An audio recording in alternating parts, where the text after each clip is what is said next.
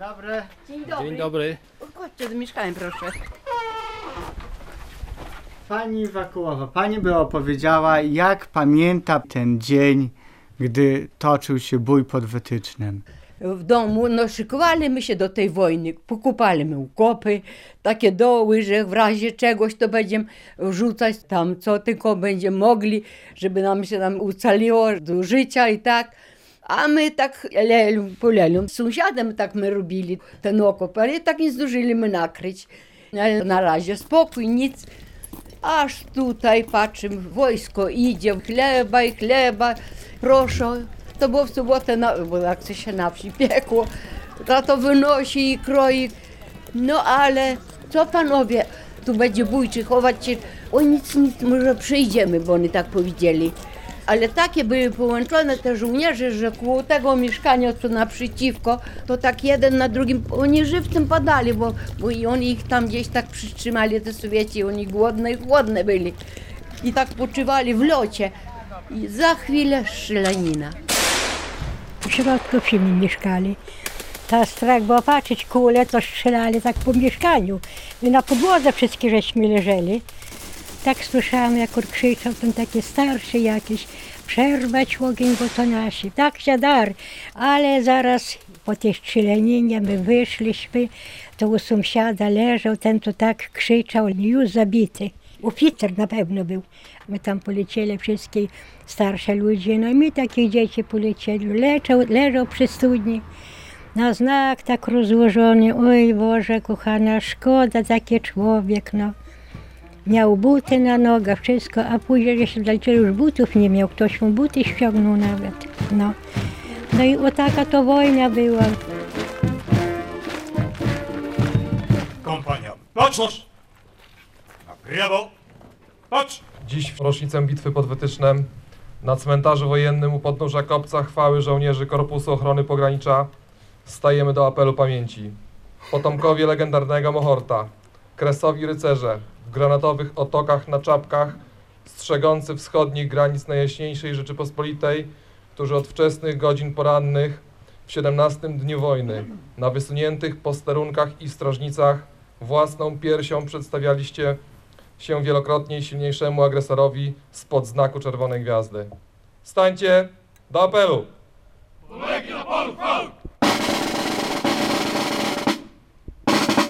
Niech powiew historii przywiedzie z dalekiego Dawigródka, Sarn i z Nadsłucza. Kopista był bardzo wyszkolonym, y, można powiedzieć, że wszechstronnie żołnierzem o wysokim poczuciu patriotycznego i obywatelskiego obowiązku. Przypomnę, że ci ludzie na kresach mieli do wykonania pewną powierzoną misję. Oni mieli repolonizować Kresy Wschodnie, mieli być wzorem obywateli Rzeczypospolitej dla miejscowej ludności. Dlatego byli świadomi swojej pracy, a także i walki. Bili się do ostatniego żołnierza, do ostatniego naboju.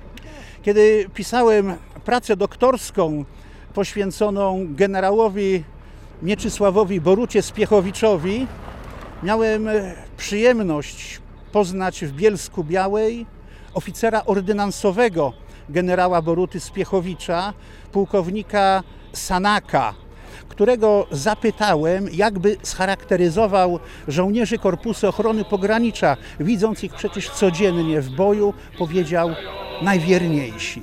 Przysiągłem bronić polskich granic, więc precz zamiary wraże złe. Ojczyzny mej nie za nic, wszak jestem żołnierz. Interesując się historią, zawsze pociągała mnie bitwa pod Wytycznem. Nawet pamiętam, no ja urodziłem się dosyć późno, jestem z 80 roku, ale jako chłopiec pamiętam pierwsze uroczystości. To było takie bardzo ważne święto dla mieszkańców z terenu gminy i nie tylko, bo no już pod koniec lat 80. no każdy w świadomości wiedział, że to była bitwa z Armią Czerwoną, a nie z Niemcami. Pomimo próby zakłamania, to ludzie tutaj wszyscy wiedzieli, jaka była prawda. I te pierwsze uroczystości to był jakby symbol przełamania czasów, symbol zmiany epoki. Można było po raz pierwszy świętować bitwę stoczoną z wojskiem radzieckim, z Armią Czerwoną, która do 1989 roku Związek Radziecki był bratnim narodem. I z tych pierwszych uroczystości to tylko tyle pamiętam, że zbierałem łuski, ale były to już łuski po salwach honorowych. To jeszcze w tych czasach bardzo dużo e, można było znaleźć e, broni po lasach, odnajdywały się e, hełmy. Pamiętam opowiadania e, rodziców, dziadków. Żyłem tymi opowieściami. Natomiast jak już zająłem się na poważnie historią, pierwsze kroki skierowałem do osób, które mogły pamiętać tą bitwę, mogły coś mi dodać, bo wówczas już była wydana praca Czesława Grzelaka, były już pierwsze pozycje opisujące bój pod względem taktycznym, a mnie interesowało, żeby to opowiedzieli. Stąd udało mi się utrwalić wspomnienia kilku osób, rocznik 20, 25, 6, którzy już nie żyją i to są takie źródła bezcenne, bo oni mając wówczas kilkanaście lat, już rozumieli, co tutaj się wydarzyło. Więc kupiłem dyktafon i zacząłem nagrywać. I z czasem, jak tych materiałów nagromadziłem dużo, tutaj razem e, z dyrektorem, e, ze szkołą wydaliśmy monografię wytyczną, której promocja odbyła się jesienią zeszłego roku. Graniczniaki polskie, które się wycofywali z Zabuga, tędy o, zauważyli, że czołgi ruskie szosą idą. Oni postawili tutaj działka w Tarninie, ta Tarnina, jaki teraz o, ten ród zarośnięty, tak on i przed wojną był zarośnięty. I tak jak budynki, wie pan, Romaniuka w tę stronę do nas utworzyli łuki. Działka przeciwpancerne mieli bardzo sprawne Polaki. Dosyć, że trzy strzały i trzy czołgi. Marne to czołgi byli. Po 28 września, po podpisaniu nowego układu o granicach między Niemcami a Sowietami, to ta nowa granica miała powstać, stał się Bóg i oni wycofywali się Sowieci za Bóg, bo to już nowe granice miały powstać, no powstały. Rosjanie e, bardzo szybko przekroczyli tą linię Ribbentrop-Mołotow i e, zatrzymali się pod hełmem Zawadówce. I dowiedzieli się właśnie o przemarszu wojsk Korpusu Ochrony Pogranicza, będąc właśnie pod hełmem i wieczorem ruszyli marszem i bardzo wczesnym rankiem dotarli do Urszulina, tutaj do okolic Michałowa, dworu. I w tym majątku dworskim przebywało dowództwo i za tym majątkiem przebywały wojska radzieckie. Tutaj jak rozmawiałem z mieszkańcami Urszulina, Michałowa, to oni potwierdzają, wojska radzieckie też zmęczone marszem nocnym, bo przybyli spod hełma i przez całą noc większość żołnierzy maszerowało. I dostali z samego ranka rozkaz do przeprowadzenia e, ataku. Tutaj warto jeszcze pamiętać, że bitwa pod Wytycznem była to bitwa stoczona dwa dni po ciężkim boju, jaki stoczyli kopiści pod Szackiem 28 września. I to zgrupowanie, ci żołnierze naprawdę byli zmęczeni i ich spotkanie z wojskami sowieckimi to w pewnym sensie ich zaskoczyło, bo, bo nie spodziewali się, oni się wycofywali z rejonu Hańska w kierunku zgrupowania generała Kleberga i tutaj ta kolumna czołgów, która zaatakowała ich od strony Urszulina była dla nich pewnym zaskoczeniem. To też na pewno w jakiś sposób odbiło się na przebiegu tej bitwy. Walki zaczęły się bardzo wcześnie rano, czwarta, piąta. Rosjanie byli tak pewni, że od razu wejdą i obrona polska się załamie. Natomiast zostali ostrzelani, stracili dwa czołgi T-37, jeden traktor, komsomolec i cofnęli się i nas zaczął się ostrzał. Nasz tato tu został i z bratem, takim młodszym moim, domu pilnować. E, Polskie żołnierze armatę do nas przyprowadzili i utworzyli stodołę, a tam Sowieci to gdzieś byli w tym kantorze, co to tam kopiec tam jest. No i gdzieś te nasze, ja nie wiem, wystrzelili kilka razy czy jak, a tam okropne sosny byli. I ten na sosnę wlazł i wiedział skąd. I od razu tutaj. zaczęli strzelać. To u nas to było taka jak ta kuchnia letnia była taka ubora, to węgły powyrywało, łuskołki byli w ścianie, no i polskie żołnierze od razu zabrali tę armatkę, no i uciekli z tym. Jak gdzie uciekli, to to nie wiem, w które strony jak i co. To tak było. To są wspomnienia Iwana Koftuna, opublikowane przez jego syna Jurija. To znalazłem w prasie ukraińskiej. Niedawno tytuł Pierwoje Oktiabria, czyli 1 października, czasopismo Wojennaja Historia z 2011 roku. Pokazuje, w jakim nastroju byli żołnierze radzieccy. I to był zwykły żołnierz. Jemu wmówiono, że idziemy wyzwalać bratnią Ukrainę. I później bardzo był zdziwiony, dlaczego my musimy się wycofać z powrotem za rzekę Bóg, skoro wyzwoliliśmy tutaj bratnią Ukrainę. Nasz batalion zaczął przyjmować bojowy porządek. Rozpoczęliśmy natarcie. Nasza artyleria po ostrzale cofnęła się do lasu i na drogę. Jednak przeciwnik kontynuował szwalny ostrzał na nacierających czerwonoarmistów z wielką dokładnością. Pierwszy batalion operujący na prawo od szosy powoli przesuwał się w dół bagna, zachodząc lewą flankę przeciwnika. Drugi batalion, nacierając przy jeziorze, był zmuszony okopać się, gdyż przeciwnik kierował na niego silny ostrzał z jeziora, którym w trzcinach było nieco pływających ogniowych stanowisk. Nasi strzelcy, karabinierzy, miotacze granatów, artylerzyści z całej siły walili w ogniowe stanowiska przeciwnika. Oni ukryli karabiny na drzewach, w stogach siana.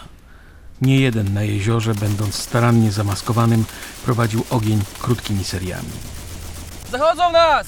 Kapralu, zachodzą nas od tyłu! Przerwij ogień, przenieść ogień do tyłu! Tak! Powietrze drgało od wystrzałów i rozwalających się pocisków. Gwizdały kule i odłamki. Liście i gałęzie z drzew upadały na ziemię. Ze wsi wybiegła krowa i żałośnie mucząc pobiegła szosą. Polacy i po niej strzelali. Z tyłu pańskiego dworu, w którym był nasz obóz, czerwonoarmiści zauważyli na domu obserwatora, który dokonywał poprawek dla ostrzału przeciwnika. Podawał dane o celach przez radio. Jak się okazało, był to polski oficer, przebrany po cywilnemu. My was Polacki wybijemy wперед! Все, браты! Вы плага, nieczesta! Dawaj сюда! Ubił! Czerwonoarmiści z gniewem rozstrzelali go na miejscu, nie słuchając próśb o litość. W tym czasie na linii ognia pojawił się nasz samolot U-2 i uzyskując potrzebne informacje odleciał. Kapralu, wróg od tyłu! Zwijamy się! Odwrót! Pierwszy batalion, obchodząc wieś z prawej, doszedł do lasu na tyły przeciwnika. Polscy oficerowie nie mogli pojąć, dlaczego czerwoni pojawili się na ich tyłach. Cała polska obrona runęła i dwa pułki w panice uciekły w las, porzucając broń i zaopatrzenie. Na niebie pojawiła się piątka czerwonych sokołów. Nadleciały na cofających się białych Polaków i karabinami, bombami ostrzeliwali ich, rozbiegających się po całym lesie. Co było jakby takim mm, czynnikiem, że Polacy długo mogli się bronić. Po prawej stronie od nas jest wielkie jezioro i kompleks bagien. Po lewej stronie był jeszcze większy kompleks bagien i praktycznie do Wytyczna prowadził tylko trakt Lublin-Wodawa. Tylko tędy można było przedostać się do Wytyczna, chyba że okrążyć bagna, bądź i tu właśnie niestety miejscowi Ukraińcy i Żydzi, po prostu y, wojska y, radzieckie zostały i z jednej strony i z drugiej strony przeprowadzone właśnie przez miejscowych Ukraińców i Żydów. Około godziny 12 generał Rickeman wydał rozkaz e, ze względu na to, że amunicja się kończyła, że psychiczne i fizyczne wyczerpanie żołnierzy było ogromne. Wydał rozkaz oderwania się od przeciwnika i udanie się w kierunku lasów sosnowickich, parczewskich, w kierunku samodzielnej grupy operacyjnej generała Kleberga. I nawet wielu żołnierzom udało się przebić do Kleberga i brali udział w bitwie pod Kockiem 2 października. I te oddziały, te bataliony, które były po tej stronie szosa, a więc już z rana przekroczyły i artyleria była rozstawiona w Ulce Wytyckiej, tutaj, to większość, zdecydowana większość tych żołnierzy udało się jakby oderwać i dołączyć do Kleberczyków. Natomiast batalion po lesie Nikodema Sulika, który stacjonował wytycznie, to tam niestety największe straty i najwięcej osób dostało się do niewoli. Z tego batalionu mało komu udało się e, stąd wydostać. Ponadto był jeden batalion, który ubezpieczał z tyłu i przekraczał szosę w okolicach Dominiczyna, to kilka kilometrów stąd i też oni ponieśli bardzo duże straty, ponieważ już Rosjanie praktycznie czekali, aż oni zaczną przekraczać tą drogę. Tutaj wybrałem ten fragment Iwana Koftuna, czerwonoarmisty. Tak wyglądało wytyczno poboju. To było ich pierwsze starcie w ogóle z wojskiem polskim, także to był ich pierwszy sukces i wieczorem pod wytycznym e, spędzili noc i świętowali swoje zwycięstwo, pierwszy sukces. Dzień po bitwie dowiedzieli się o układzie z wojskami niemieckimi, że muszą te tereny opuścić i przedostać się za rzekę Bóg. Po ulicach, ogrodach, wszędzie było mnóstwo trupów Polaków, porzuconej broni, pocisków, nabojów. Walały się zabite konie, stały rozbite samochody. Krótko po bitwie zapadł zmrok i Sowieci zarządzili odpoczynek. Stój, Ześcina! Dawaj сюда! Dawaj, małako! Uwaga, pionki! Krasiwie! Dopiero wtedy wszyscy poczuli silne zmęczenie i głód. Równo dobę nie odpoczywaliśmy, nie spaliśmy, nie jedliśmy. Tylko trzy godziny, jak zakończył się dwunastogodzinny nieprzerwany bój. Podjechała kuchnia. Polscy! I! Barszcz i kasza były po swojsku pyszne. Nocowaliśmy w lesie. Było już chyba po północy, ale żołnierze, rozłożywszy się na odpoczynek, nie patrząc na zmęczenie, dzielili się wrażeniami o bojowych epizodach, o naszych stratach. Opowiadali, jak zginął lejtnant Meleszko. Za ojczyznę, za Stalina całujemy żonę i syna. Да! Здравствует Republika Sowiecka! Hurra! Na drugi dzień kopaliśmy mogiły dla naszych, zakopywaliśmy zabitych Polaków. Wzięliśmy wielu jeńców z polskiej armii, bardzo wyczerpanych. Jesteśmy przed e, dawną szkołą e, i domem ludowym e, w Wytycznie. Większość żołnierzy rannych zebrano właśnie do tego budynku. Polskich oczywiście żołnierzy. Zabito okiennice, zamknięto ich i w takich warunkach przebywali przez całą noc. Rano, jak zostały otwarte drzwi okiennice, to już żaden z tych żołnierzy nie przeżył. No niby tłumaczono się, że trzeba zabezpieczyć żołnierzy, żeby ściągnąć kolumnę sanitarną, ale przecież sanitariusze byli w armii radzieckiej i to był chyba tylko taki pretekst, żeby tych żołnierzy doprowadzić do wykrwawienia. A ta kolumna dotarła tutaj sanitarna, czy nie? E, tak, przyjechali lekarze z Wodawy. Z Wodawy następnego dnia, bo we Wodawie był polski szpital, bo to jeszcze te tereny nie były pod okupacją radziecką, no tylko wojska radzieckie były w kierunku Urszulina, natomiast e, no, we Wodawie jeszcze funkcjonowała administracja polska, więc przyjechały służby sanitarne z Wodawy, ale już nie było kogo ratować. Wiem, że żołnierzy tych później zwłoki wyciągnięto na zewnątrz i stąd udało się ustalić personalia e, niektórych poległych. A świadkiem naocznym tego wydarzenia był Józef Klauda, to był ówczesny wójt gminy Wola Wereszczyńska, do której wytyczno należało i on to dokładnie opisał. I w tym zdarzeniu niestety uczestniczyła miejscowa ludność ukraińska, która jakby pilnowała tego domu ludowego, żeby ludność polska nie mogła pomóc żołnierzom. Wiadomo, ilu było tych żołnierzy, którzy tutaj byli Chyba zgromadzeni? 18 musiałbym sprawdzić. No ale jak mówią źródła, Wytycznie przed wojną Polacy stanowili około 20% mieszkańców, pozostała ludność to były rodziny ukraińskie I i żydowskie, żydowskie i niemieckie. I niemieckie tak. Także tutaj tych Ukraińców było sporo i jak y, naoczni świadkowie wspominają, to wielu z nich brało udział w dobijaniu tych polskich kopistów, którzy byli ranni w bitwie pod Wytycznem.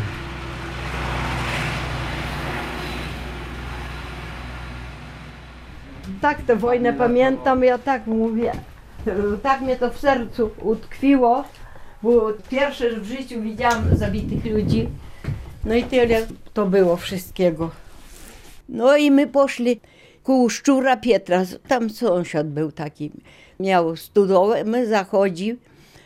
To jeszcze jeden leżał, drugi leżał. Tak bokiem to jeszcze mu krew kapała. E, Hełm leżał i do tego hełmu krew kapała z tego żołnierza. No i o tutaj o też leżał zabity na drodze, to ich porucznik czy jakiś, to już zegarek mu cykał na ręku, ale później ktoś mu odpiął tego zegarka. My takie byli przerażone, my też tam spali u tego, już do domu my nie szli. To ten żołnierz przyszedł wieczór do nas tam i mówi, wy polskie ludzie, mówi, ja wiem, bo jak wy przyszli tam, żałowaliście, rozmawialiście, idę, bo wiedziałam, że wy polskie ludzie, a on schował się pod snopki, tam gdzieś, to mówi, przyszedł, żeby dać jeść i jakoś pokazać, którą drogę, żeby wyprowadzić go. To ale już była ciemna noc, a tu prześladowali wszędzie, tak strach był jak nie wiem. Tu broń mieli, każdym bardzo byli ważne. Ale kto miał broń? Ukraińcy? Tak, mieli. Po kryjomu, tak, oni tak coś knuli. No i właśnie ten żołnierz. To ja pamiętam, jak jemu dali mleka w kubek, siadł pod piecem, to mu tak o m- ręce się trzęsie, to mleko tak chlup, chlup, chlup, chlup w kubku. Taki był przerażony, przestraszony. No i ten wujek go tam, przybrali go w łachy i tam mu skazali, którędy ma iść i- on przeżył. I później dwa razy przyjeżdżał do dziadka po wojnie, ale tu i po lesie byli, no to tam wskazywali drogę, którędy mają uciekać. No i z Ukraińców też byli dobrzy, niektórzy przytrzymali. Dzień dobry, dzień dobry. Dzień dobry. Gościa do pani prowadzę. No i dobrze. Miałam 8 czy 9 latek. Uciekało to wszystko. Mnie tak było tych szkoda tych żołnierzy, jak oni biednie prosili się, jak oni uciekali, gdzie tylko mogli. I w kurnikach, i gdzie w uborach, gdzie tylko mogli. Tak jeden tak szedł, tak go na koniu go trzymał, wyciągnął go z kurnika tam u sąsiada. I tak odejdzie na parę kroków, a on, panie, ja mam dzieci, ja mam żonę, niech mnie pan puści, niech mnie pan nie zawija. A on wraz odejdzie na parę kroki, krzyczał i strzelił w niego, strzelił mu ten duży palec mu przestrzelił. I on się upadł i zataił się, Udał, że nie żyje. że nie żyje, tak. Czapka mu spadła, a my tak stali, takie z boku dzieci. No i patrzymy się, prowadzą w plen już Polaków. Zabrali ich do niewoli. I ich gnali tak przez wieś, w tamten koniec tak gnali ich. Ale ten y, zobaczył, że idą, zerwał się i do nich dołączył. Ten, co palec go strzelił. A drugi się nachylił, czapkę mu zdjął z ziemi i na głowę mu nasadził. To Polak taki też. Oj, to tak się to działo. Już bym ja w życiu nie chciała drugiej wojny widzieć. Nigdy bym nie chciała, co człowiek przeżył.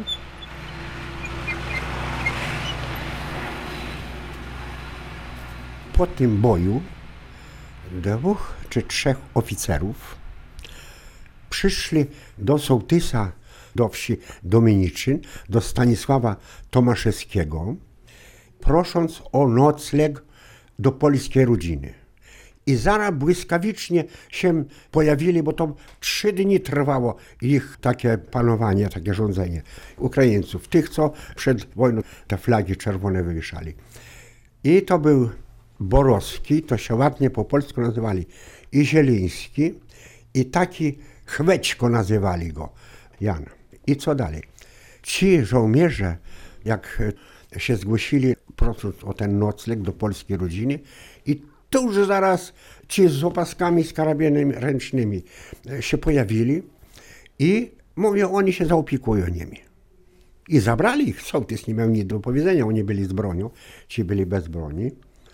I tuż zaraz, w nocy gdzieś, no tego nie określę w, w jakiej godzinie, wyprowadzono ich za takie miejsce, to były grunty wytyckie, na drodze między Mielniczukiem a Wakuło. I tam ich rozstrzelali. My pasąc krowy, chłopaki, poznaliśmy tych żołnierzy.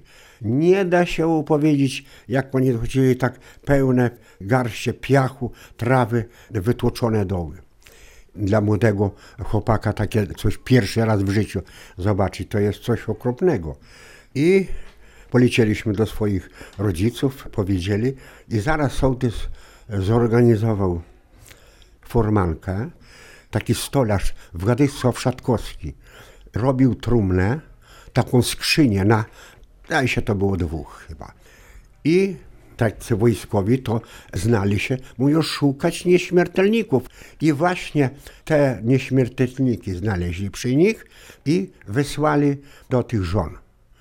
I nie da się opowiedzieć rozpaczy tych żon. I te żony zabrali tych swoich mężów. Już nie wiem, gdzie są zabrani. Ale to jest prawda, nikt tego mnie nie podważy, bo ja pamiętam tak, jakby to wczoraj było. Wszystkich żołnierzy poległych polskich przy tym młynie, bo to młyn taki tam stał, kantor nazywali. Jest tam seło kantoru z tej miejscowości, chłopaki, to znaczy Longin Samson, bracia i Czesław Samson, mieli konika i to gdzieś tam zorganizowali, to w detalach e, nie wiem kto zorganizował, i zwozili i wszystkie ciała tam zwieźli, tak w wytyczni jak te groby.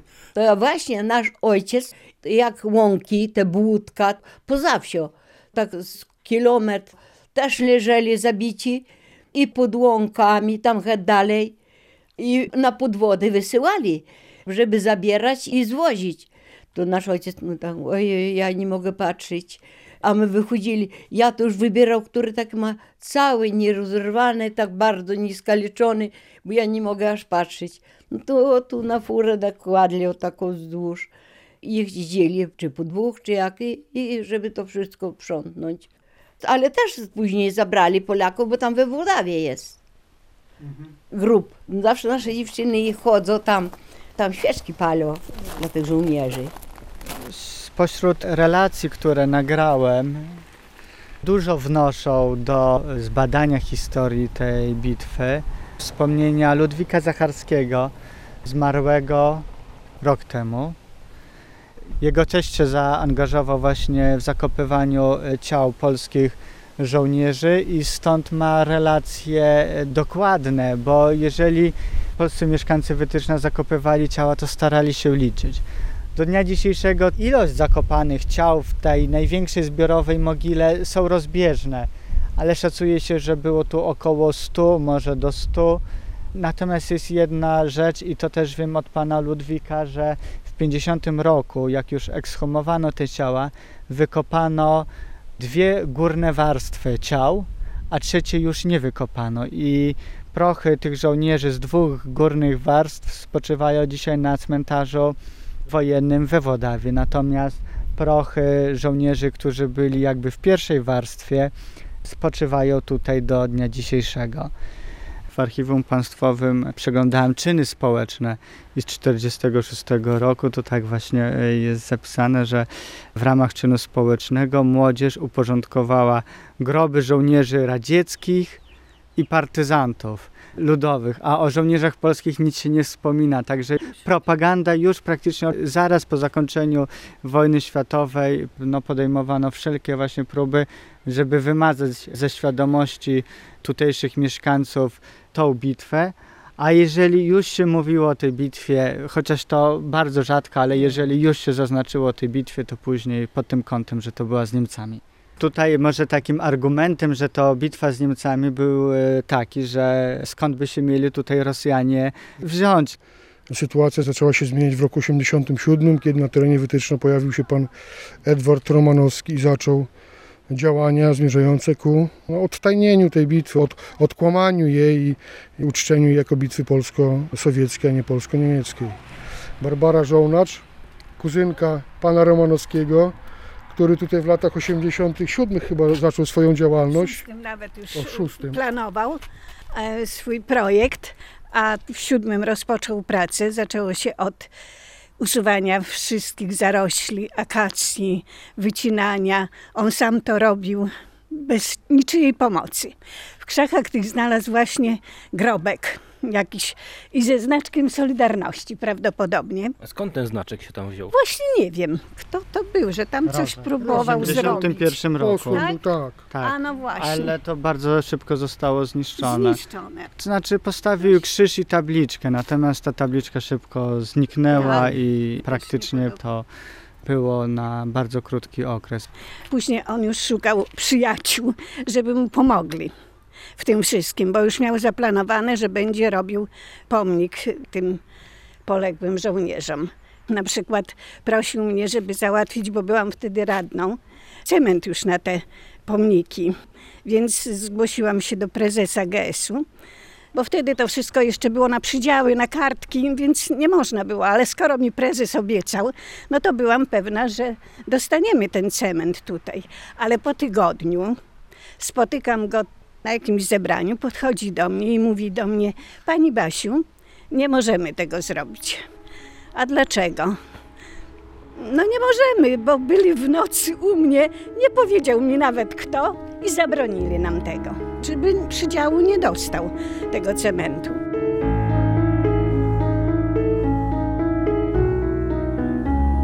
Wydział III Wojewódzkiego Urzędu Spraw Wewnętrznych w Chełmie, tajne. Do naczelnika Wydziału Departamentu III Ministerstwa Spraw Wewnętrznych w Warszawie. Grupa Służby Bezpieczeństwa z Włodawy uzyskała informację, z której wynikało, iż w miejscowości Wytyczno rozpoczęto budowę pomnika poświęconego żołnierzom Wojska Polskiego poległym w walkach z Armią Czerwoną we wrześniu 1939 roku. Inicjatorem pomnika był Edward Romanowski, zamieszkały w Warszawie, emerytowany oficer Wojska Polskiego.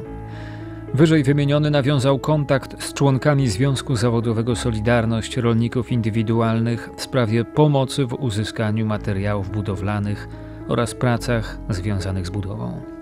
Zachodziło uzasadnione podejrzenie, iż uroczystość odsłonięcia pomnika mogła zostać wykorzystana do zorganizowania manifestacji o charakterze antypaństwowym, godzącym w sojusz polsko-radziecki.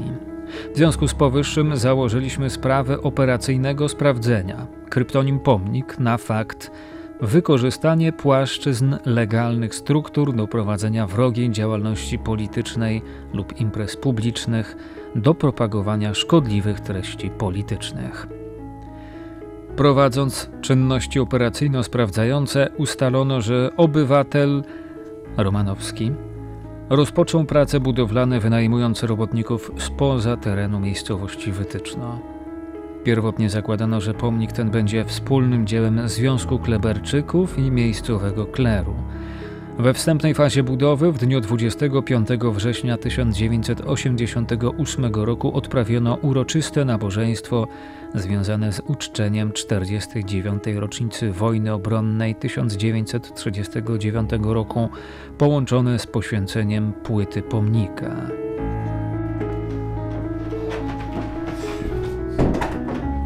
Wydział drugi z 88 roku, pierwsza notatka, że w dniu i tak dalej, w było, odbyło się pierwsze uroczyste nabożeństwo.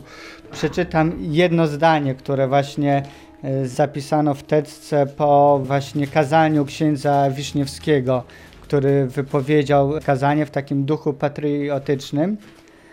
Na zakończenie kazania zaintonował pieśń Nie rzucim ziemi skąd nasz ród, podnosząc palce do góry w kształcie litery V. Z księży podniósł tylko ksiądz, i tu mamy zamazane nazwisko, a z wiernych około 30 osób. Także tak widać szczegółowo ta msza była rejestrowana. Mam tu taki fragment pokazujący nastawienie władz gminy w tamtym czasie, bo gdy Romanowski zwrócił się o pomoc, to wówczas dostał taką odpowiedź. Uprzejmie wyjaśniam, że jesienią 1946 roku przeprowadzono ekshumację na cmentarzu Wytycznie i zwłoki wszystkich żołnierzy Wojska Polskiego poległych w 1939 roku, a pogrzebanych na cmentarzu Wytycznie zostały przeniesione i pochowane na wojennym cmentarzu Wojska Polskiego we Włodawie. W związku z powyższym nie zachodzi potrzeba wykonania płyty betonowej na cmentarzu Wytycznie. No tutaj raz, że ekshumację przeprowadzono w 50 roku, nie 46.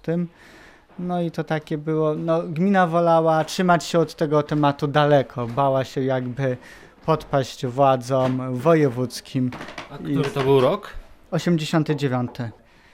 Na początku zaczynał, myślał, że to się mu tak wszystko ładnie pójdzie i uda. No niestety, kiedy ja mówię już po tej rozmowie, SB gdzieś tutaj przyszło i on przyszedł do mnie, mówi, no nie wiem co robić, ale będę dalej to robił, kontynuował.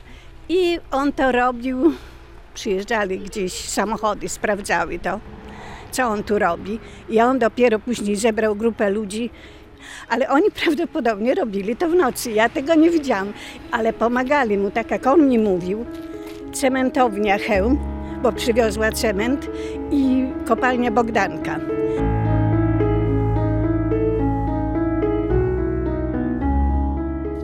Do naczelnika Wydziału Trzeciego Wojewódzkiego Urzędu Spraw Wewnętrznych w Chełmie. Szyfrogram.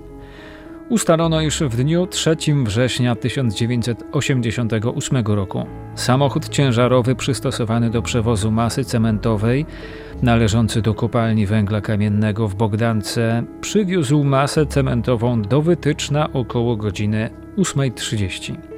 Samochodem tym przyjechało również trzech pracowników z tej kopalni, którzy pracują przy wznoszeniu pomnika.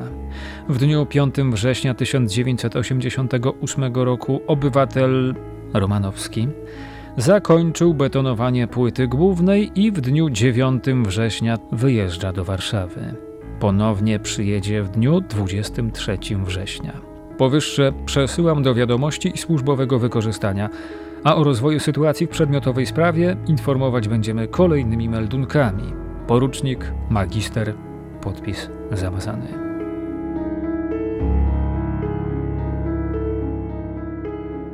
No a ten zbudował i później już to wiecie, co było dalej. Jakby dwa podmioty były, które chciały to upamiętnić. Jedni mieli jedną koncepcję upamiętnienia bitwy, inni drugą. Pan Romanowski miał koncepcję ekumeniczną, później tam przez lata nie pozwalał na dokończenie zwieńczenia godła, prawda, bo mu się nie podobała koncepcja, jakie to godło ma być. Była swoistego rodzaju rywalizacja, Znaczy, wyścig o upamiętnienie.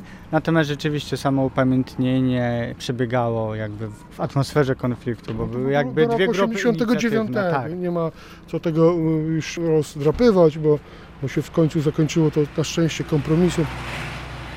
Ten pomnik nosi nazwę Pomnika Chwały Żołnierskiej Żołnierzy Kopu.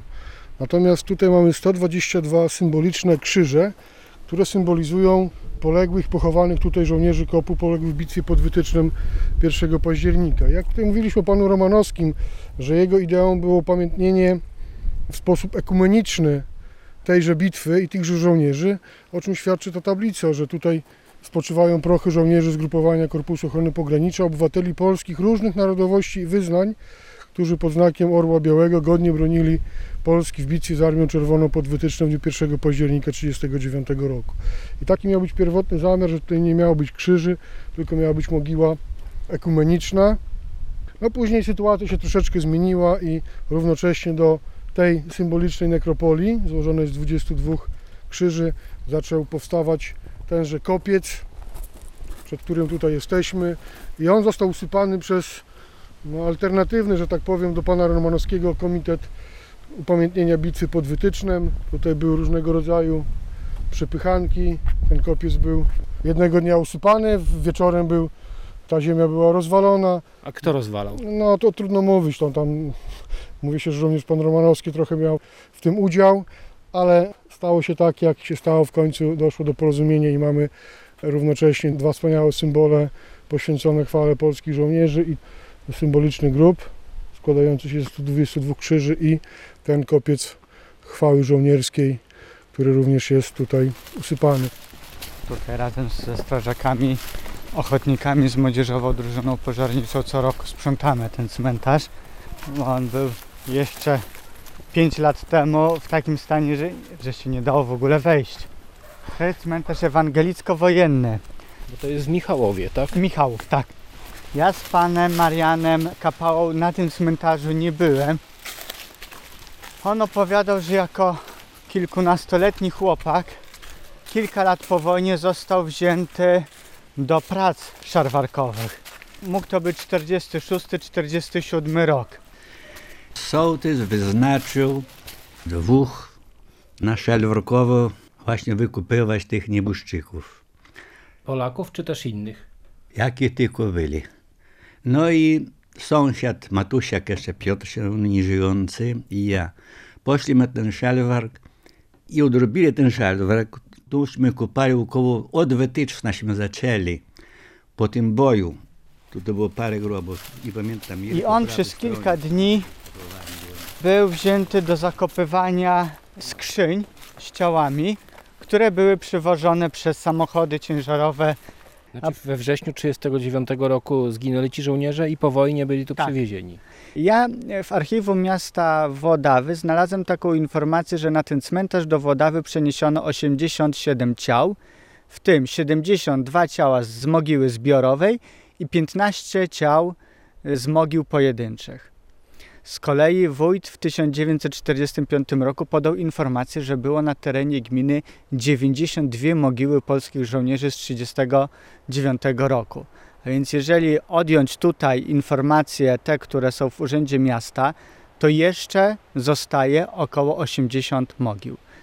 I podejrzewam, że jak wtedy Czerwony Krzyż robił ekshumację pojedynczych mogił, zaraz po wojnie, to jest lata 46-47, to zdecydowano większość tych pojedynczych mogił, z tych mogił ciała wykopano i przeniesiono na cmentarz w Michałowie.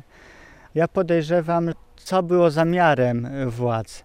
A więc przede wszystkim zatarcie śladów po bitwie pod Wytycznem to raz, bo tutaj zgodnie wszyscy najstarsi mieszkańcy pamiętają, że zaraz po bitwie w tych miejscach pochówku żołnierzy zaczęli ludność miejscowa stawiać drewniane krzyże. Ale jak ja się pytam, ale gdzie te były drewniane krzyże, każdy mówi, no po wojnie wszystkie one zniknęły. Nikt sobie już po wojnie tych krzyży nie przypomina, więc to był taki jeden moment, że nagle wszystkie te krzyże na samotnych mogiłach żołnierskich nagle gdzieś zniknęły. No i myślę, że to właśnie w, w ramach tej akcji 46-7 rok Polskiego Czerwonego Krzyża. Po drugie, żeby te samotne mogiły nie były takim miejscem kultu, a więc starano się, że jeżeli te pojedyncze mogiły zostaną zebrane z całego terenu i zakopane w jednym dole, w tajemnicy, prawie w lesie, to nikt o tym nie będzie pamiętał i szybko to ulegnie zapomnieniu. Analizując te zestawienia liczby ciał poległych, szacuję, że tu w Michałowie może być zakopanych około 80 żołnierzy.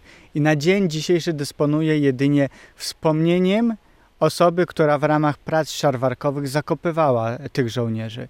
Natomiast nie posiadam dowodu w formie papierowej. Moim pragnieniem i dążeniem jest, żeby wskazać miejsce pochówku wszystkich żołnierzy, którzy zginęli.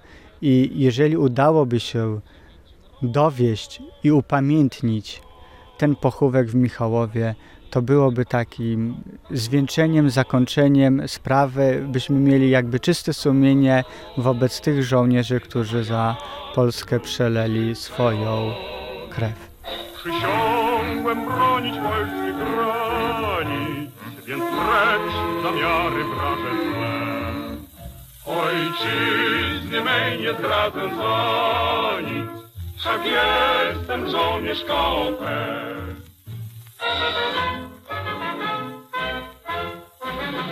I gdyby szpieg czekał choć wiek, to nie przekroczy